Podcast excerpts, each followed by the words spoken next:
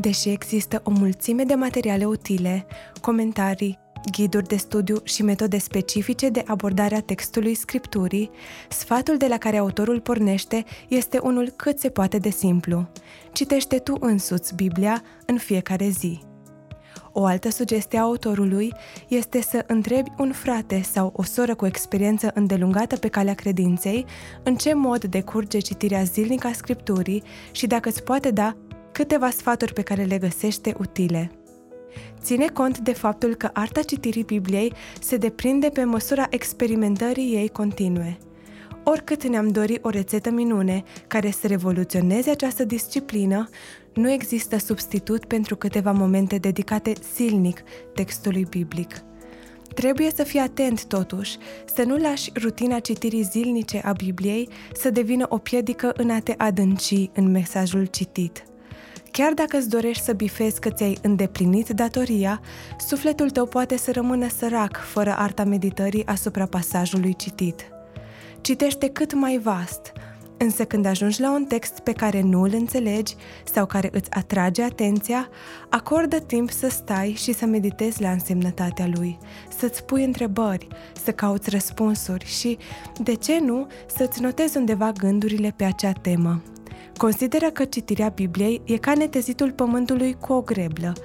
Studiul e similar săpatului în adâncime până găsești o comoară ascunsă, iar meditarea e contemplarea diamantelor găsite.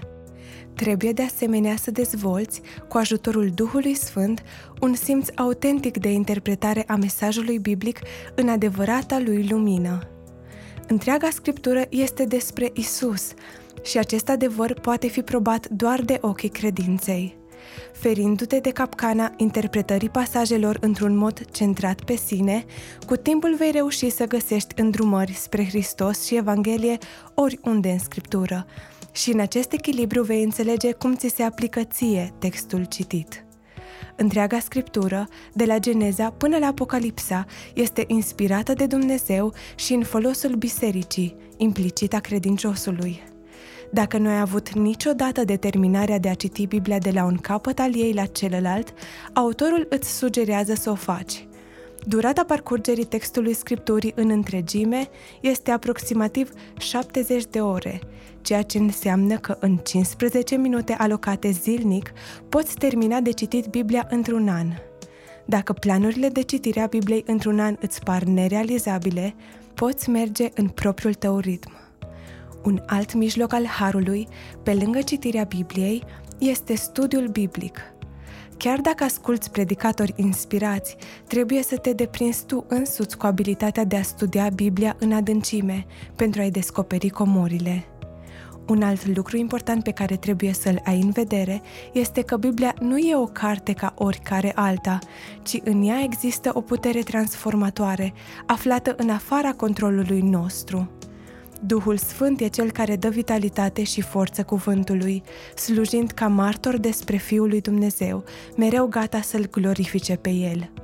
Doar prin ajutorul Duhului Sfânt putem înțelege mintea lui Dumnezeu și putem interpreta textul scris.